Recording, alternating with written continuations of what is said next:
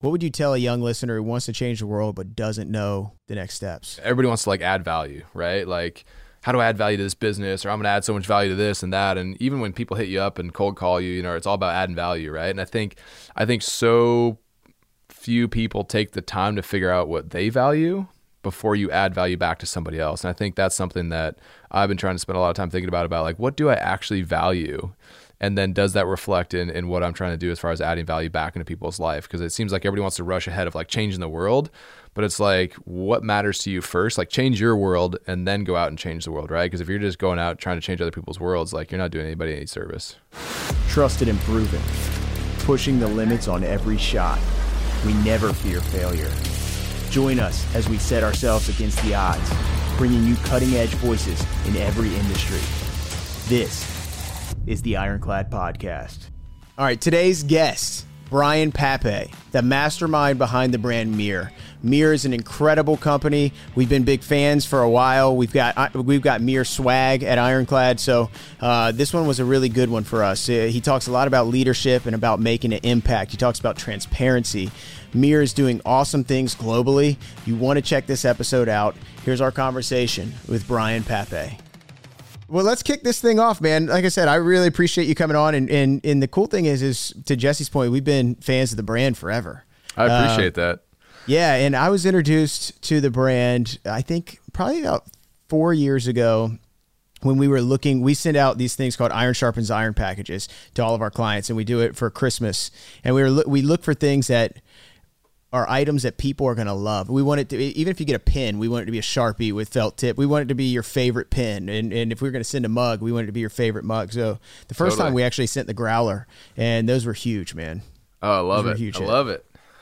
Yeah. So, uh, I think we have a lot in common. Um, uh, for, we're both fans of leadership and we're both uh, entrepreneurs. But another thing, I named my son after my granddad, uh, Johnny, and I know you're a big you were big influenced from your grandfather, weren't you? Yeah, yeah, absolutely. Yep, yeah. How did how did he influence you for leadership and business? You know, it um, you know some of it has kind of been just um, you know, really hearing stories from my grandmother um, and my dad and my aunt and uncle. So, um, unfortunately, my grandfather passed away in in '97.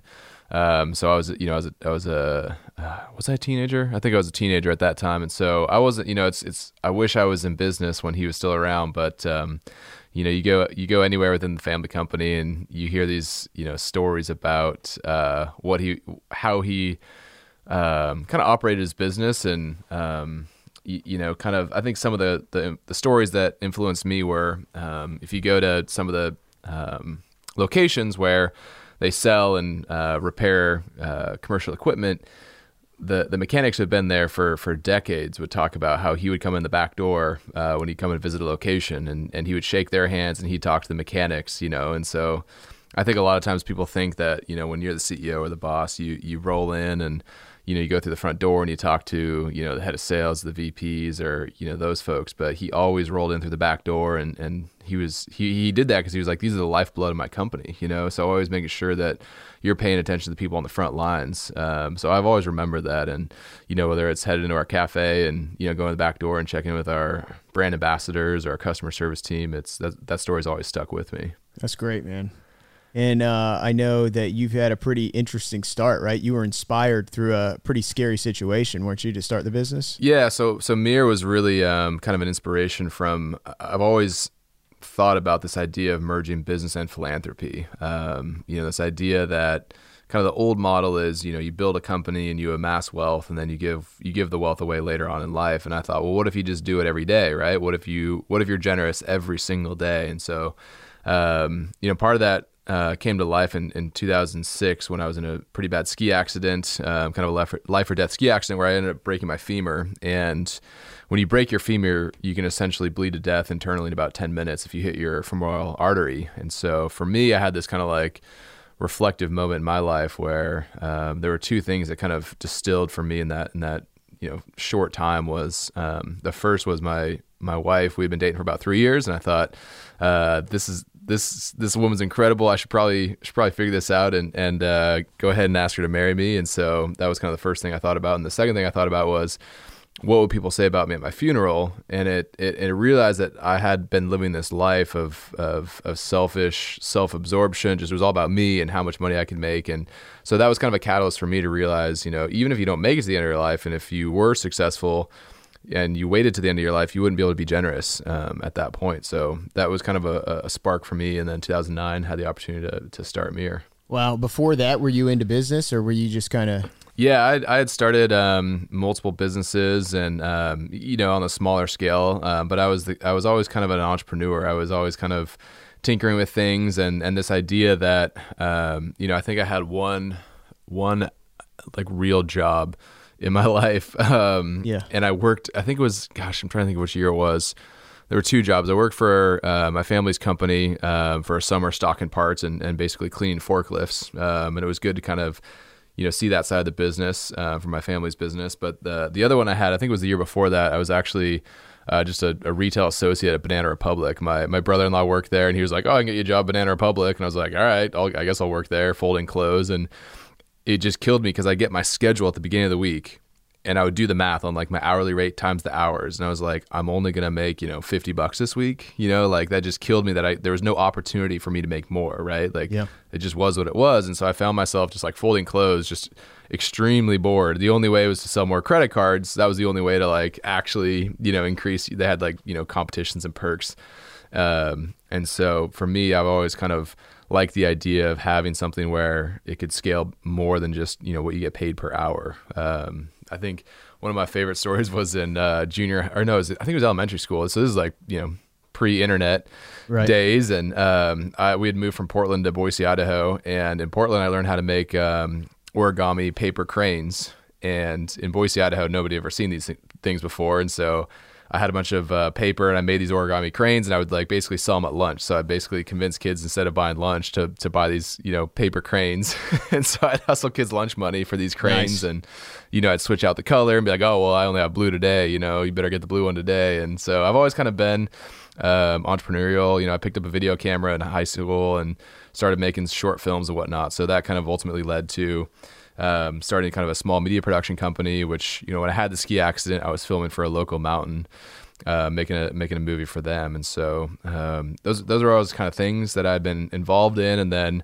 Um, the the company I was with right before I started MiiR, um, my buddy Rick Wood started this company called Little Hotties Hand Warmers, and basically it's air activated hand warmers that you you see at Costco and REI and outdoor sporting goods stores. So um, at the time, my business mentor in college uh, his best friend started this company and he couldn't afford to hire anybody. So I interned for him and ended up being the first employee there. And then we had this great run for about three years and learned everything from small business, uh, you know, from sourcing to manufacturing to shipping to invoicing to payroll to, I mean, really everything in small business. And then we ended up selling the company in 2009. Um, and then after that, I, I worked for the company we sold to for about a year and then kind of said, all right, I'm going to go start this company called MiiR that I've been dreaming about. So it's always kind of been there. That's cool, man. Yeah, that's awesome how things lead to uh, another thing, especially with entrepreneurs. It's always something that leads to something. So, why hydration? You know, for me, it was uh, uh at the time. It sounds funny now because there's so many different bottles on the market, but at the time in 2009, it was. You know, I'd been using Nalgene's growing up. Um, you know, camping and backpacking. It was a great product. Um, so it's kind of like Nalgene at the time. SIGG, which was like this Swiss aluminum bottle. Um, and Klean Kanteen were kind of the only brands in the marketplace. Um, you know, there was some Stanley here and there, but nothing really stood out to me from a design perspective. Um, and certainly nobody was really was really giving back or, or had a had a model of generosity. And so right. um, it started with designing a really functional, which sounds so funny now, but like you know the Nalgene product uh, you basically like the lid would like hit you in the face, you know, if you weren't holding it back. The wide mouth was so big you'd spill water on your face. And then, you know, the Swiss bottle was actually a fuel canister for camping stoves that just happened mm. to like become a water bottle. So um, these products weren't really meant for for drinking out of properly. And so we right you know, we ended up designing. This is one of our first bottles, um, you know, with a narrow mouth and it fits in a cup holder. Yet you can stick ice in it, one twist opening. So um, the drinkware was something that you know we thought we saw an opportunity to, to design something different, and then uh, from there, you know, we wanted we wanted to build this model of generosity from day one. So we started we started giving to clean water from day one. That's great, man. Hey, uh, what kind of hurdles did you hit out of the gate? I know we've had so many, and at this point for us as an entrepreneur or a leader, you almost don't even look at them as hurdles. You just kind of accept them as part of the path, you know. But yeah. but w- when I ask you that, something that stuck out to you specifically, have you had some major milestones that have been like, man, I don't know if we're going to make it through it? Oh, totally. There's, I mean, there's more, there's more than I could uh, recall because it's, I mean, it's the obstacle is the way if you're an entrepreneur, you know, and there, right. there's no, there's no guarantees. Um, but at the same time, I think that's that's partially why entrepreneurs are attracted to the path of of starting something that you know there is no guarantee but there's also this opportunity this this ability that you know it could work out. And and if it and if it doesn't um, i've always been really comfortable with the idea that if it doesn't work out what is the worst worst case scenario? You know is the worst case scenario i have to move back in with my parents or my in-laws you know, or you know, kind of eat humble pie for a couple years and, and work somewhere else, and you know, eat rice and beans, so to speak. And I've always been like, I don't want that to happen, but I've always been really comfortable knowing that like my identity is is more than just like what I start or fail at. And so if that's the worst case, and I'm cool with that, great. I'm gonna go out and like push as hard as I can, knowing that like I don't want to fail, and if I do fail, it's you know I'll be all right. So, you know, at the end of the day, like I'm not gonna you know hopefully die from this thing, um, even yeah. though even though lately it's been very scary. um, yeah. But I, you know, some of the hurdles early on, uh, you know, you run into just like it seems like every other year, every year, there's always something. Like you know, this year with COVID nineteen, and a couple years ago, um, gosh, there was like a port strike in Seattle. I mean, this might have been like five years now, but there was like a port strike, so all of our inventory was stuck at the port in Seattle. And so it was just like a, a, a crushing cash flow moment where like all of yeah. our product was at the port.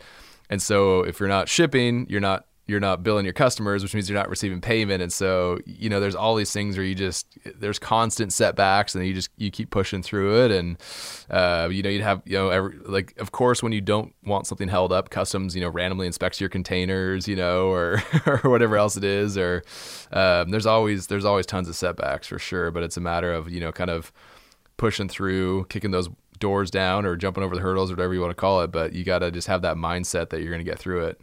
Yeah, I think that some of those things uh, forge you as a leader as well. I think um, it tests and, and, it makes you when you reevaluate and really do your uh, self inspection. You say, "Man, w- was I everything I could have been as a leader there, or where did I fail?" How have you kind of landed, and where have you landed with your leadership philosophy? Yeah, I feel like it's a it's it's an evolving journey, you know, especially especially even now, you know, with with um, these COVID times, you know, we're we're we're kind of you know rethinking about how what does business look like in the future, and and really reflected on um, the past year and what went well and what didn't go so well, and how do we adjust, you know, especially from like a leadership perspective. I think over the last year we were growing so fast and there was so much to do that I really kind of took my eye off of um, like developing our people and coaching our people and like really paying attention to culture and kind of just letting it happen. Um, and it wasn't it's not anywhere in a negative space but just realizing how important it is to like feel connected when you're distant and now remote working uh, for me really understanding like w- what my role is as as founder and ceo and I think that's like I said, it's always a it's always a journey and it's adjusting. Um, and I think especially for a growing company and a growing business, y- your role changes so much, right? So from day one, when you're doing everything, so like I can do the books, I've done product design, I've done sourcing, I've done shipping, I've done invoicing, I've done you know pick and pack, all of it, right? And but then like as you grow throughout your business you, you have to adjust and adapt and and you know take on new skills and um, you know learn. I, you know I, I, I made the decision to hire an executive coach gosh three or four years ago now. Um, you know I didn't even know what an executive coach was when I started the company right? You know I just I just yeah. figured executives knew what to do right? And then you become an executive and you're like I have no idea what I'm doing. Yep yep. I know it. So I think I think you know eating humble pie and knowing that you know knowing that you're special enough to get things done, but also knowing that you you know you're you're nothing in the context of like the human race or, or the universe, um, and, and knowing that in that light, you know, it's important to to make sure that you're evolving. Yeah, and, and man, it's so cool to hear about the coaching. Oh, I'm a big advocate, and before I just thought it was like I didn't think it was a doers kind of thing. I thought that some people just do, and some people just you are always reading or always want to be coached and I didn't put much stock in it. And then I look at the best athletes in the world, the best performers in the world, they have mm-hmm. coaches. Totally. And uh and I became a believer. I mean, it's transformed my life. Yeah, it's um I think it's it's a little bit too like I think um you know probably less of a connotation but like almost the same with like a um, like a psychologist or like a therapist you know in relationships yeah. where people oh, I don't need to see a relation you know I don't see we don't need to see a therapist. We're fine. We're fine. We're fine. And it's not a matter of whether you're fine or not because we're all have our flaws. It's a matter of like the mindset of like do you have a learning mindset? Do you want to grow? And it's really hard to grow in a bubble or like by yourself or just like through reading without application or somebody who's like keeping you accountable or challenging you or or even providing you context and new ideas and being able to give you a non um, somewhat non-biased um, you know perspective. Because especially when you're running a company you could ask for feedback from all your employees well they have a very different perspective and and they all have their own interests of of how they want to interact with you whereas your coach they they only care about you succeeding as an individual. You know, they don't. I mean, they want your business to succeed for sure, right. but at the end of the day, they they really care about you as an individual growing and performing. So I think that's what's really important about having a coach. Yeah, oh, yeah, I agree. Um, and I think uh, another thing that is unique. Well, it's not unique, but it's something that a lot of entrepreneurs have, and and, and very few have mastered it. And and no one, if they say they mastered it, they probably are lying. But juggling family life and leadership to your team and business and everything in between. How has that balance been for you? Because I know you're family man. So what is what has that been like for you, and uh, what have you had to focus on, and and where do you see the most opportunity as a dad? Yeah, no, that's a that's a good question. It's a tough one because.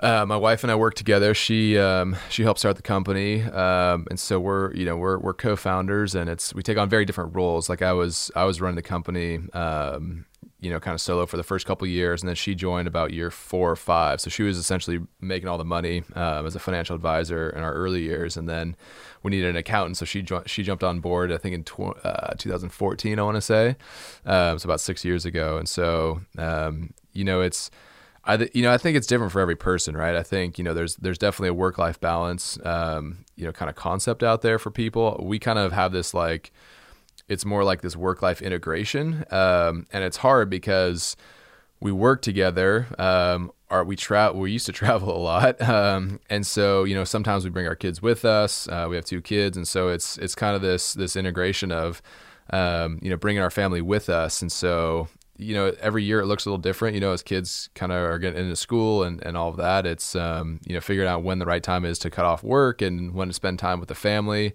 Um, but I don't see we don't we don't see it as like this black and white like you know I go to work at like seven and I come home at like six and then we don't talk about it. Like it's a it's a very fluid um, kind of day day in day out schedule uh, which I think is like can be challenging sometimes but on the other chance on the other side it's like kind of nice because you can like roll home at lunch and hang out with your kids. And then you know if we're down visiting a customer for a week you know we bring our kids with us and it's um it's kind of this unique experience to be able to like have our kids be there. And it's cool to see our kids kind of interact. And, um, you know, some people are kind of like blown away by our daughter's um, vocabulary or like she's really comfortable around adults. And I think that's part of, partly because she's always, not always with us, but she's with us a lot of the times. And so when we have our leadership team offsites, you know she's interacting with adults and she's listening to conversations and she'll come and just sit down and like listen to a meeting you know? And so yeah. I think that's a really cool unique experience for her to to see and to hopefully give her the confidence in her life that you know she can do whatever she puts her mind to. So i don't know it's in a weird way it's like a it, it's a balance but it's also we kind of just look at it from um from like a you know how is how are we doing in our individual buckets you know? And if like family is is suffering a bit then all right we gotta we gotta scale back the work a little bit. But um, i think the cool part about working together is that we do have this ability to kind of have maybe deeper understanding where we know that if it's like a week or two leading up to a board meeting i'm going to be working a lot right? And so my wife will step in or like hey times are kind of slow. Like let's just take off and have some family time. So no, that's good, man. It's so funny because it's very similar. My wife has been my right hand partner with the business for forever, and uh, when at, at at night she'll be like, "Wait, is is this? Is, are you talking to work, Katie? Or are you talking to wife, Katie? What what are we doing here? You know?" and uh, our kids go with us everywhere, and uh, it's very similar situation. So I I completely understand. I wouldn't have it any other way, and I think that um, people. Uh, need to really be focused on on that balance and and understanding that uh, the sacrifice is across the board. You see any successful person in one discipline, in order for them to be sex- successful across the board, everyone has to be on the same page with where those sacrifices lie.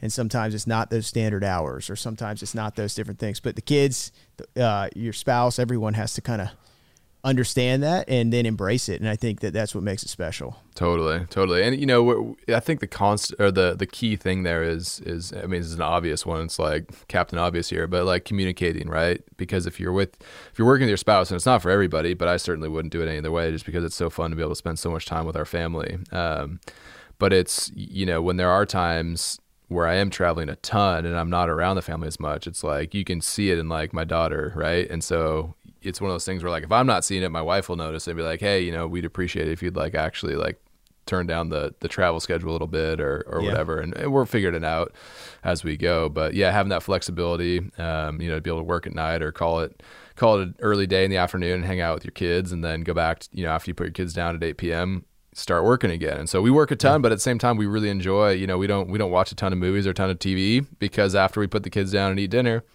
we're excited about what we're working on, so we go back to work. Um, yeah, yeah, man, I think it's awesome. I think that's what I when when when we talk about it, that's what we want our kids to see too. We want them to see the discipline, we want them to see the sacrifice we're willing to do, but also the passion and the fun that we put into it, and uh, it, it really empowers you for a, a life of impact. So it's it's cool to talk about, and and and then you instill that in your kids. And and you were talking about um, now trying to find that leadership. Uh, that you can install in your in your in your team, right? And and I think that uh, we say sales covers all sins, you know. So you get in this momentum and you're just going and going and going, and then and then and then this happens and everyone's like, wait, and you're fortifying, uh, you know, contracts and you're making sure everybody's good and you're trying to talk to your team, and then it it basically. Uh, is an expedited evolution, right? And and that's what it's been doing. How have you been focusing on building those leaders now in a time like this specifically? Yeah, that's I mean that's a great question. I think I'm you know if I'm honest, I'm still trying to figure it out, right? I think um,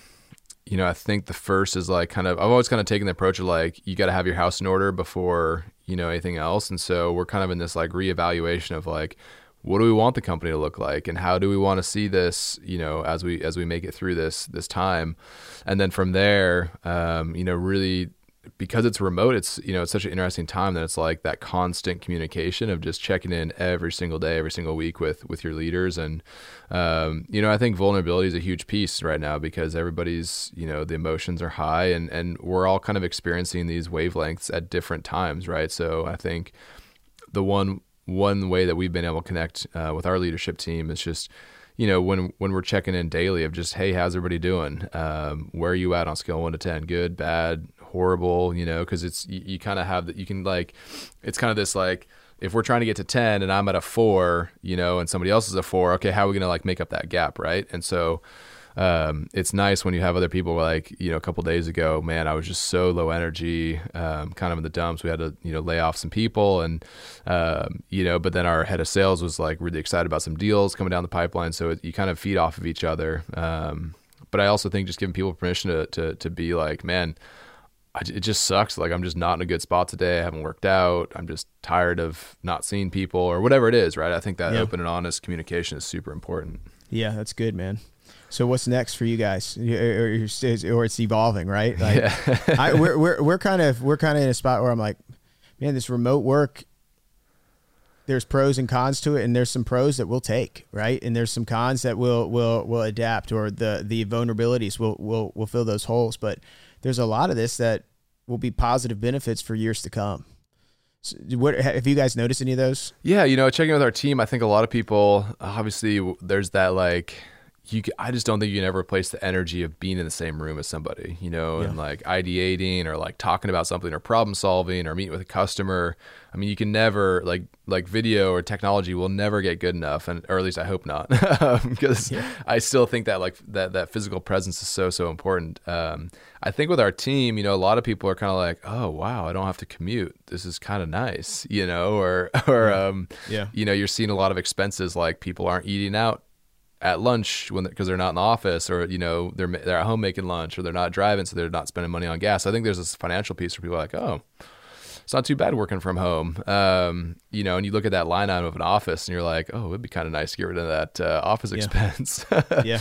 Um, you know, so it'll be interesting as we emerge out of this what that looks like, and obviously with like social distancing and then in offices and all these procedures. I mean, the office to one extent also kind of becomes a challenge until there's a cure for this because you know the amount of cleaning that's going to have to happen and you know if one employee gets infected but doesn't know it and then who do they interact with? I mean there's just such a like a web that's just kind of daunting right now if i don't even know how to navigate through that. And i think a lot of us don't even know how to navigate through it right? We've never yeah. had to navigate this you know? And so i think work from home is we're just gonna have to get better at it and um, you know we've we were in the process before covid of um, onboarding Asana and so i'm so glad we we did because it came in at such a good time where our teams are able to manage projects really really well um, yeah so we're we're getting through what what about you what about you all what, what's uh, what's it, changed for you it's that communication, that daily communication. We do team check-ins in the morning. We, we, kind of this is something I learned from my coach too. It's like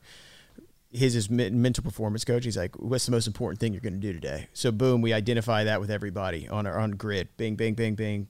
So we only have 15 people. Yeah. So it's not as I don't I, I we, it's pretty easy to burn through everybody, and then um, we go into at the end of the day and we kind of recap and do the same thing throughout the day. Though leadership meets and we have structured but it kind of feels like death by meeting sometimes with those things too. So totally. there's a lot of pros with it where we we have that accountability that we didn't have before that I think is really good. But I also think that um, there's overwhelm with that, and things tend to slip through the cracks sometimes with meetings or with with client back and forth, right? So we're finding that balance, and then um, agreed though the office space. You know, we had a contract on a building eh, right before this, and uh, good thing that we, were still in due diligence. We pulled it uh, for this thing, and but it also leaves some opportunities. I see some other brands that have farms and things like that, that they go to to create content, and I'm just thinking, man, I, I've been thinking small. Now I'm trying to think bigger. Yeah, and, yeah. and and it's broken down a lot of barriers that I wouldn't have done otherwise because I was concerned of would it be acceptable. Totally. Yeah, yeah. The work from home thing too. I was. I was always I always said and I feel like I half believed it I was always like, well, I don't care where you work as long as, long as you get the job done. Right. Yeah. You know, but other people on the team were like, well, are they working? Or, or maybe they're like not putting in 40 hours. And I'm like, it's not about putting 40 hours in. It's about them getting the job done that's been described. So, like, it's ultimately our fault if we don't provide them a big enough scope or they don't clearly understand what their role is, you know? And so now I feel like COVID just blown the whole thing up where it's like people are working from home and they're still working yeah, yeah, exactly. Things, and I've always been real hard in in the thought is like you is like nothing will replace. Everyone should be here at all times, and I do think it's very important for culture, especially for us. We travel so much together, um, but I also think now I could see the light in some of that. So I, I in the remote side. So I don't know, man. I don't know what that mix will look like moving forward, but it's exciting. It's exciting times, and I'm glad that our team is is really uh, growth minded and. Um, to your point, investing in coaching has been huge for us. And we have we have a coach that meets with our team every Monday morning. We go over our mission and our values and That's just cool. reiterate that. I I I noticed there was a gap, right? Like I couldn't do that as we grew. I couldn't keep pushing that through, and I saw that in some of our end of the year reviews and some of the stuff. I was I was wondering like, why is this not aligning? I could I cannot imagine why this wouldn't align. And yeah. then I just figured, you know, it's time to get some help with that, and uh, it's been it's been great for us. So continuing to double up on those types of things have been big. So that's good. That's important. All right, folks, time for a break. But what's next? Rapid fire from Brian Pape.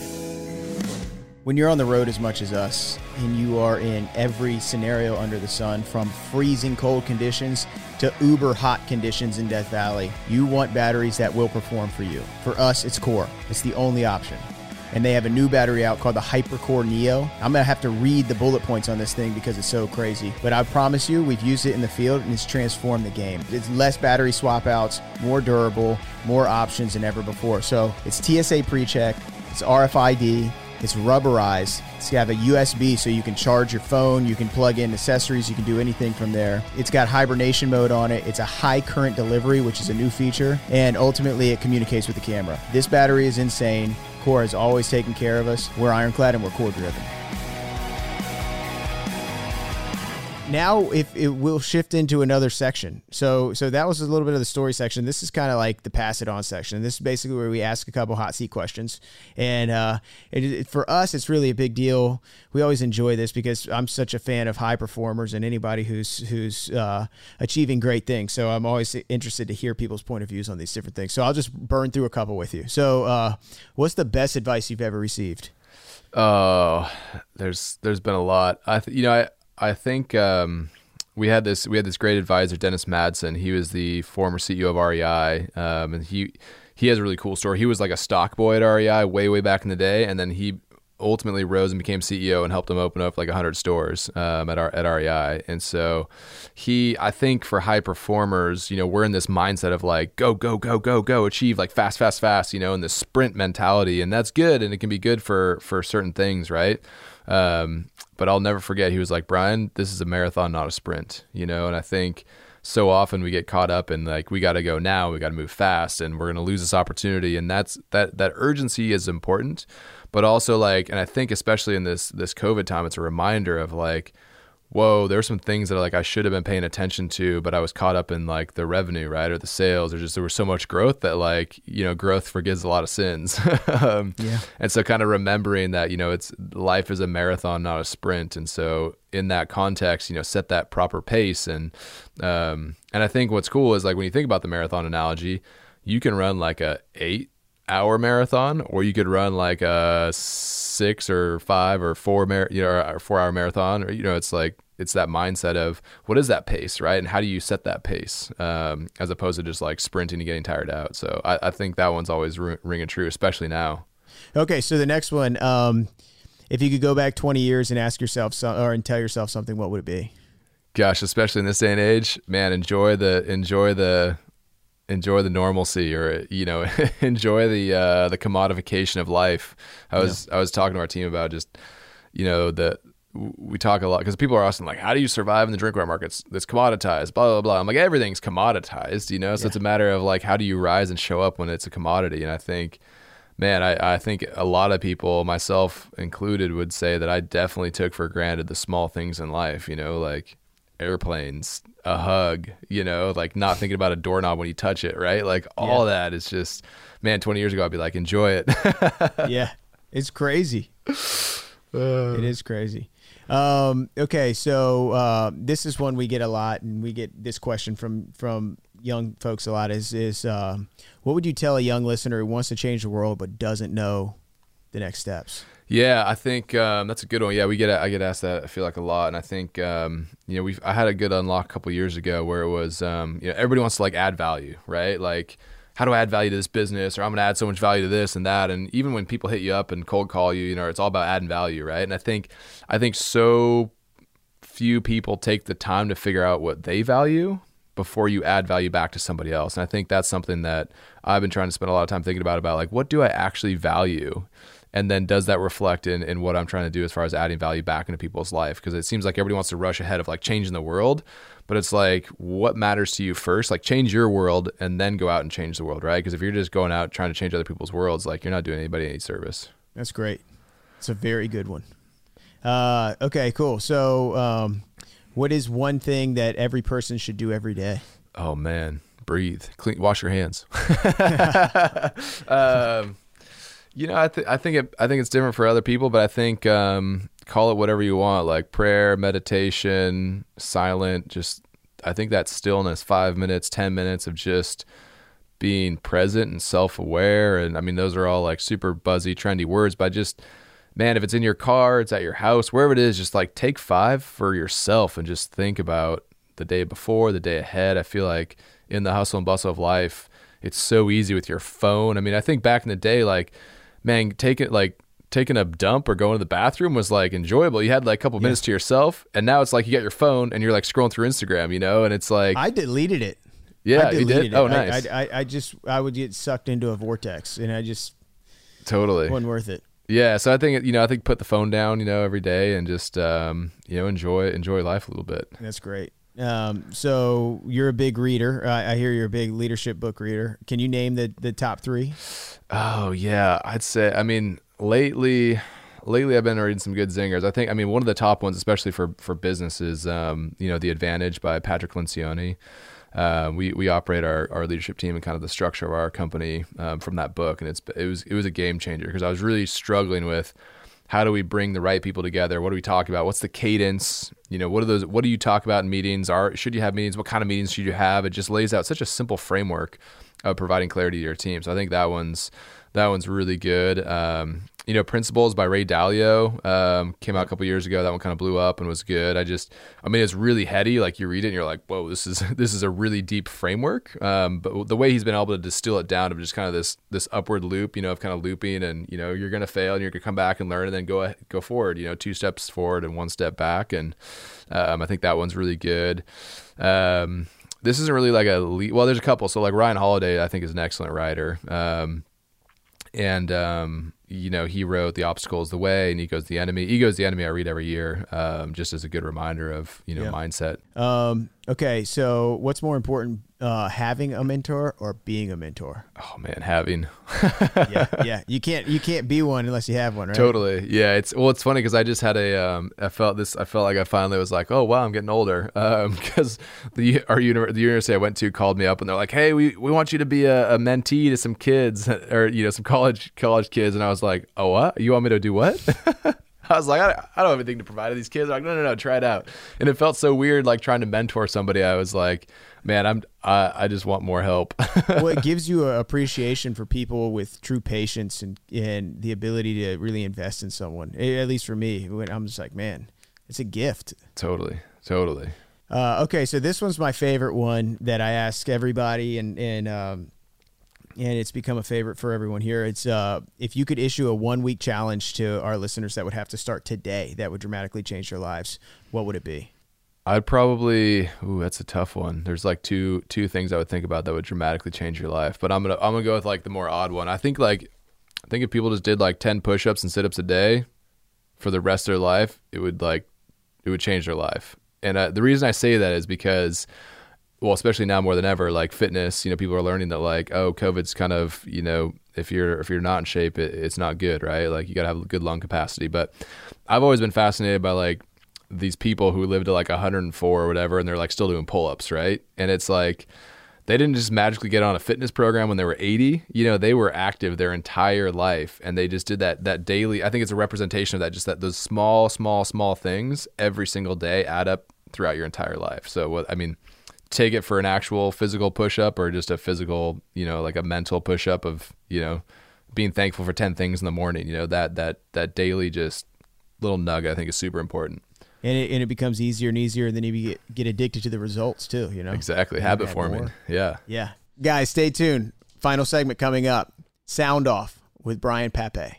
Are you ready to go into the fray? The Ironclad team specializes in developing films, online series, and content for the world's greatest brands, organizations, and outlets. Now we're taking you to some of the most beautiful and most dangerous places on earth. Go behind the scenes with the world's most cutting edge filmmakers in Ironclad's new video series, Into the Fray. Each installment takes you on some of the world's most exotic locations to meet adventurers, inventors, warriors, and real life heroes who've dedicated themselves to forging new paths. We utilize some insane equipment and some insane storytelling tactics to make these things happen and ultimately bring you stories that haven't been told before.